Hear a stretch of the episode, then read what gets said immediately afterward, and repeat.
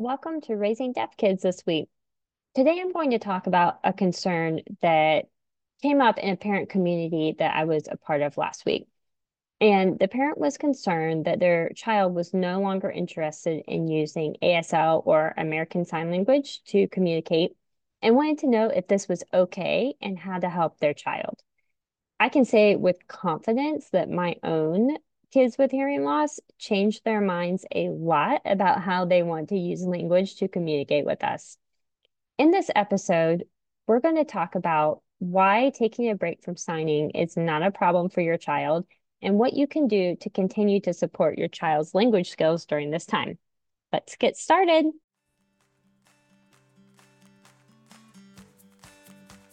Hey, Mama. Welcome to Raising Deaf Kids. Do you want more ease in your daily life? Do you want to integrate language skills into your home but have no idea where to start? Do you find yourself searching for how to learn sign language and time management tips? Hey, I'm Alaine. I'm a mom of three littles, two of whom are deaf. I remember when I received the hearing loss diagnosis for our child. There were so many decisions and information overload big time. I lacked clarity and confidence, and I yearned for ease and balance in our lives. It was then that I discovered communication strategies to support our kids' language development, time management tips, and home systems that fit into our busy lives. And I can't wait to share them with you. So put down that to do list for a fresh mug of coffee and let's get started. Did you know that I have a free community of women just like you? Busy moms who want more ease and balance in their lives by creating effective communication systems for their families. In the community, we share tips for time management and support each other through hearing loss with our kids. Come join us at facebook.com slash groups slash raising deaf kids. Hey, welcome back. So I want to start off this podcast with just letting you know that it is totally normal for kids to be well, kids, and to change their minds a lot. But we often forget that kids are growing and developing humans and they change their mind on things as they grow older. And communication preferences with kids who have hearing loss is no different. And, you know, we all know kids like to test out and try new things. And sometimes they are also testing out our willingness to keep the status quo. So, my first piece of advice to you is to keep calm. Not wanting to participate in a certain language strategy or, you know, dropping a communication mode for a short amount of time is actually normal development for a child, and it's likely not a problem for your child right now. Here are three ways that you can support your child's language skills during this time. So, point number one you could change how you approach learning and practicing ASL in your home. So my question is, and, and the thing that I want you to think about and consider is, are you practicing and learning sign language in a way that is drawing your child's attention in a way that they think is fun? Or are you forcing them to learn? So by forcing them to learn, I mean, you're setting aside a specific time, you're sitting them down at the table, and you're saying, We're learning and practicing sign language at this time. Okay, that may not feel like forcing, but would you really want to do that? like, is that really a fun way to learn a language? You know, would you want someone to sit you down at a table and say, We're learning this thing right now? Okay, the reality is you can't force someone to communicate in a certain way and you you cannot force a child to communicate in a certain way. But what you can do is you can make it more fun and more enticing for your child to want to practice and want to use it and it's definitely true you know with all of us even adults if we don't take joy in something or take ownership of something or think something is fun we don't really have the motivation to do it or to keep doing it if we don't see like a reason for doing the thing or if we don't at least have fun doing the thing right and kids are no different in fact kids are even more so like that right? Kids need a reason that they're doing something or practicing something.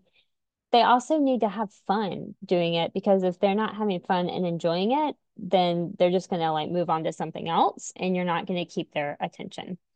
So, instead of defining a time that we're going to just sit down and practice this language and that's how it goes and we have like very strict boundaries around that why don't we make it a little more loosey goosey why don't we make it a little more fun for them and what i want you to do if that's what you're doing right now i want you to stop and i want you to start integrating sign language into your daily routine with your kids and into the activities that they already enjoy or you're already doing as a family, right? So just start, you know, signing when they wake up in the morning. Say, you know, sign, hello, good morning, how are you? you know, sign when they want the food, you know, sign them the food, you know, sign them eat, sign them, you know, do you want food when they're eating? You know, if your child is playing with a certain toy or likes a certain activity, you know, sign about the activity and sign about the toys while you're playing with them. And that way, you're actually getting more sign language into your child's day because you're practicing it in small intervals throughout the day.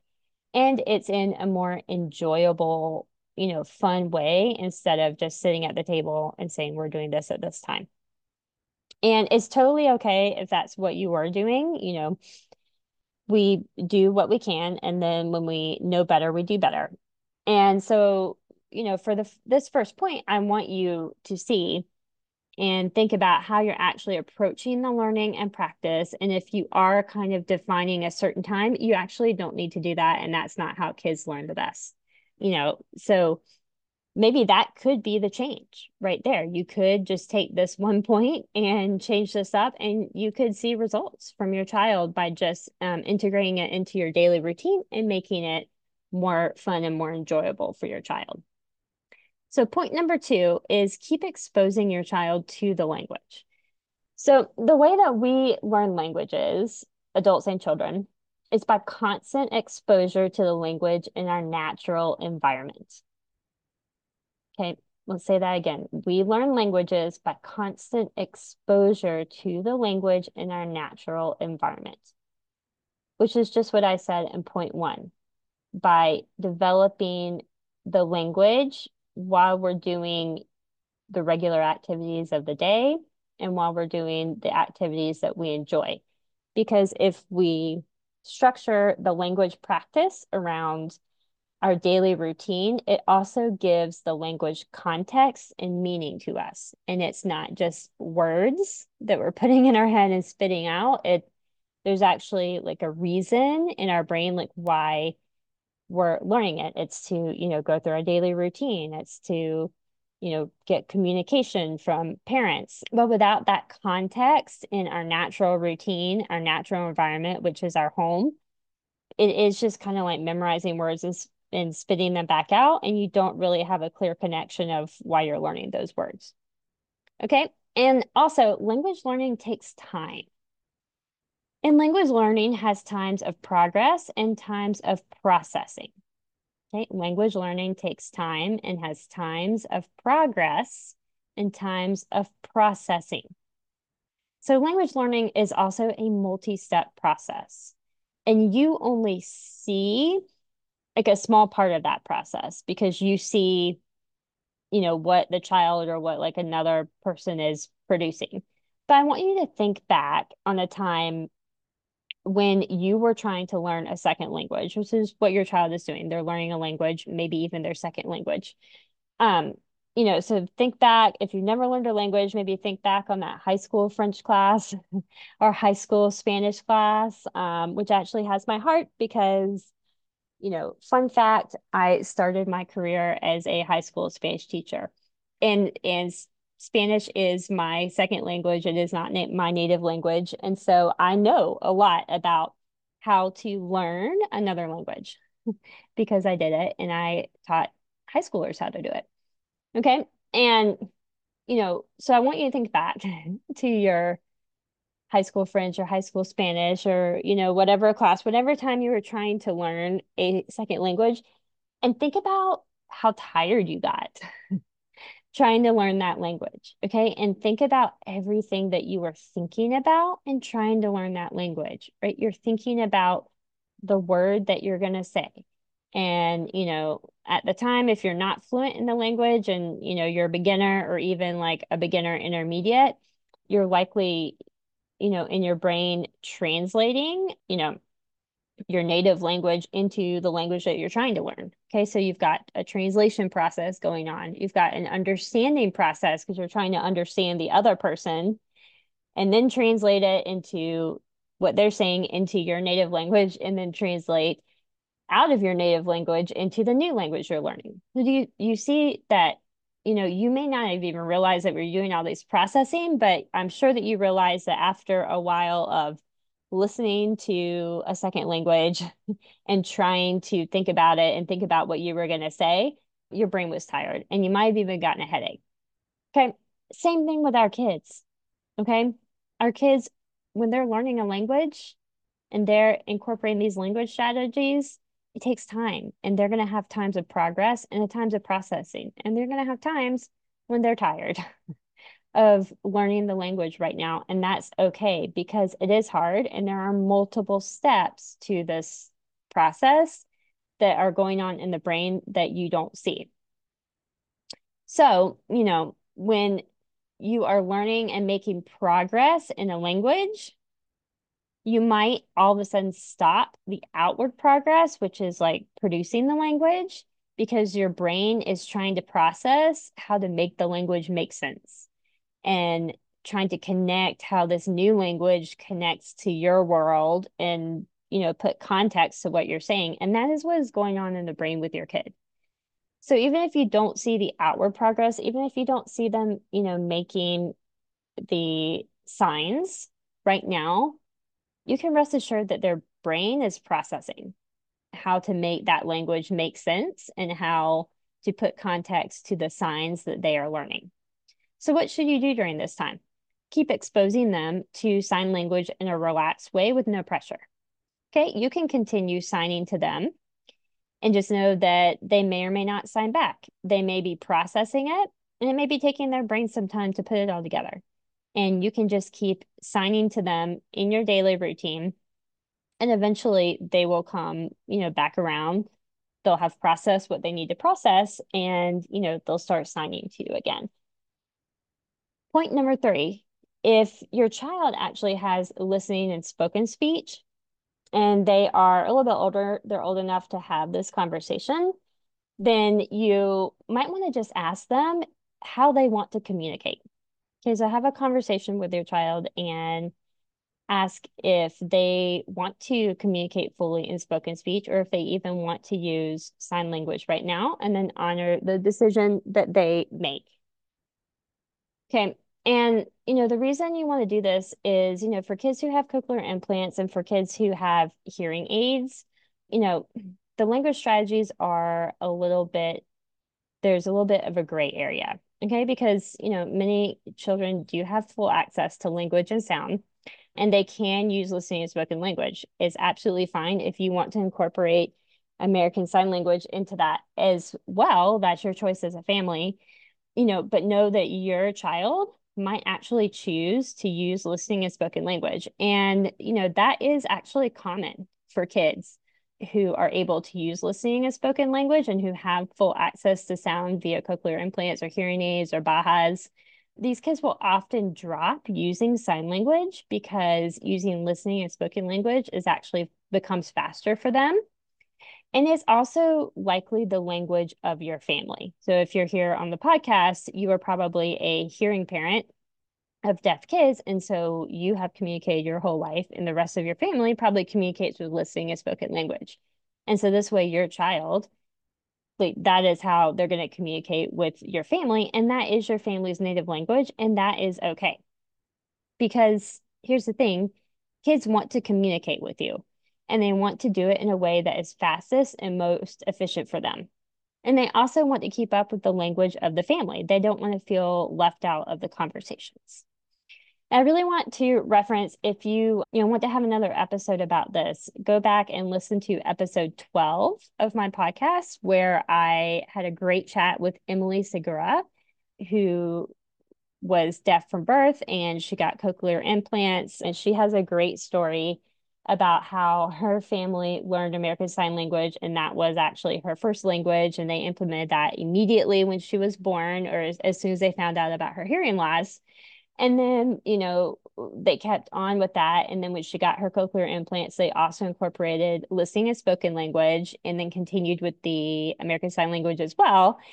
And in the podcast, she talks about how she, as a child, made the decision around age nine or 10 and told her parents that she no longer wanted to use sign language, that she preferred to use listening and spoken language, and that she didn't want to use it anymore. And, you know, in the podcast episode, she said that her parents were a little bummed about it because they had gone through the process of learning it for her. But they respected her wishes and, you know, gave her the support that she needed. And, you know, Emily said that she dropped so for a while and you know now as an adult she is glad that she has both and she actually kind of flip-flops between listening spoken language and ASL depending on the environment that she's in, the people or friends who she's with, and how she's, you know, feeling that day and how she can best like communicate in the, you know, certain environment that she's in. So go back and listen to that episode, episode 12 with Emily Segura after this episode. It's fantastic. And what I really want to tell you is it's okay if your child wants to put down sign language for a bit. And it's okay if they want to focus on listening and spoken language only right now. Okay. It's very normal for kids with hearing loss to use a combination of language strategies, and they often go in and out of using them and having different preferences of different language strategies at different times. The best thing that you can do as a parent is just expose them to you know different type of language strategies which is called total communication and just honor your child's wishes in the moment so kids with hearing loss have a unique place in the world because they communicate with a number of different language strategies over the course of a whole day. They might use one language to expressively communicate and another language to help them understand the information. And all of that is okay. You know, and it's also normal for you as a parent to be feeling frustrated right now, you know, because you maybe, you know, feel like sign language is something that you want your child to learn.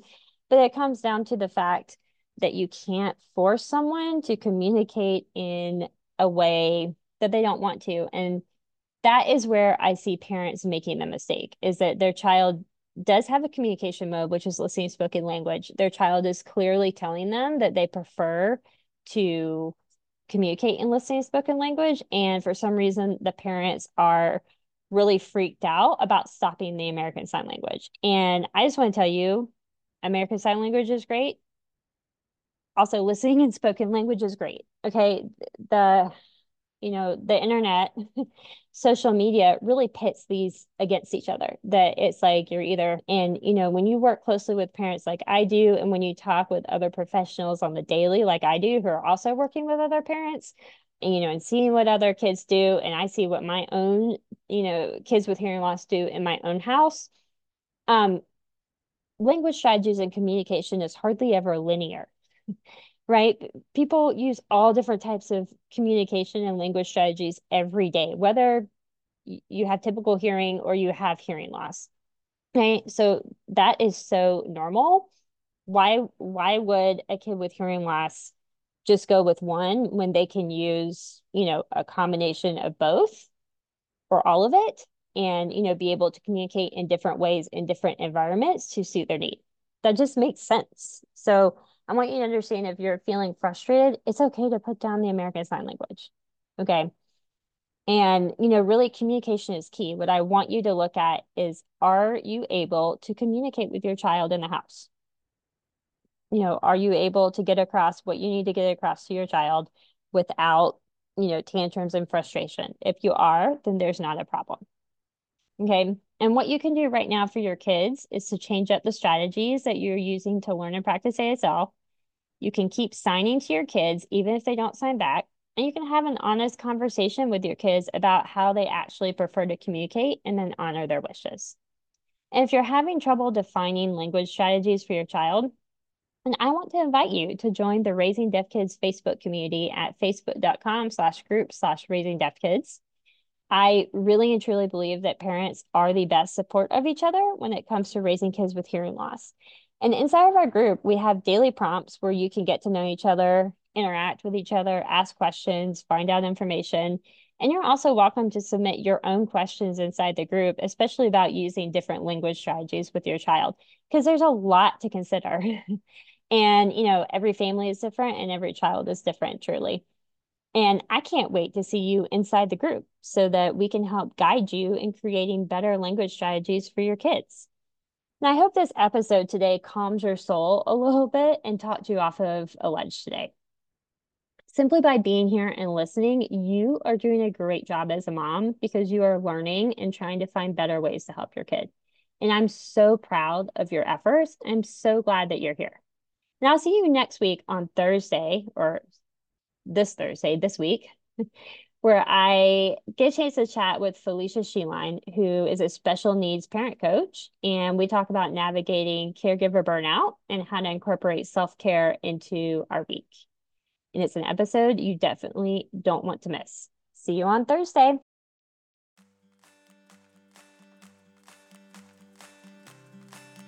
Hey, Mama. I hope you enjoyed today's episode. If so, would you take 30 seconds and subscribe to this podcast? I never want you to miss an episode and to be without valuable information to help you and your family. Also, please leave a quick written review for the show on Apple Podcasts. It lights me up to know this podcast is helping you. Now go check off the rest of your to dos so you can love on your family today, and I'll meet you back on Thursday for another episode. Ciao, Mama!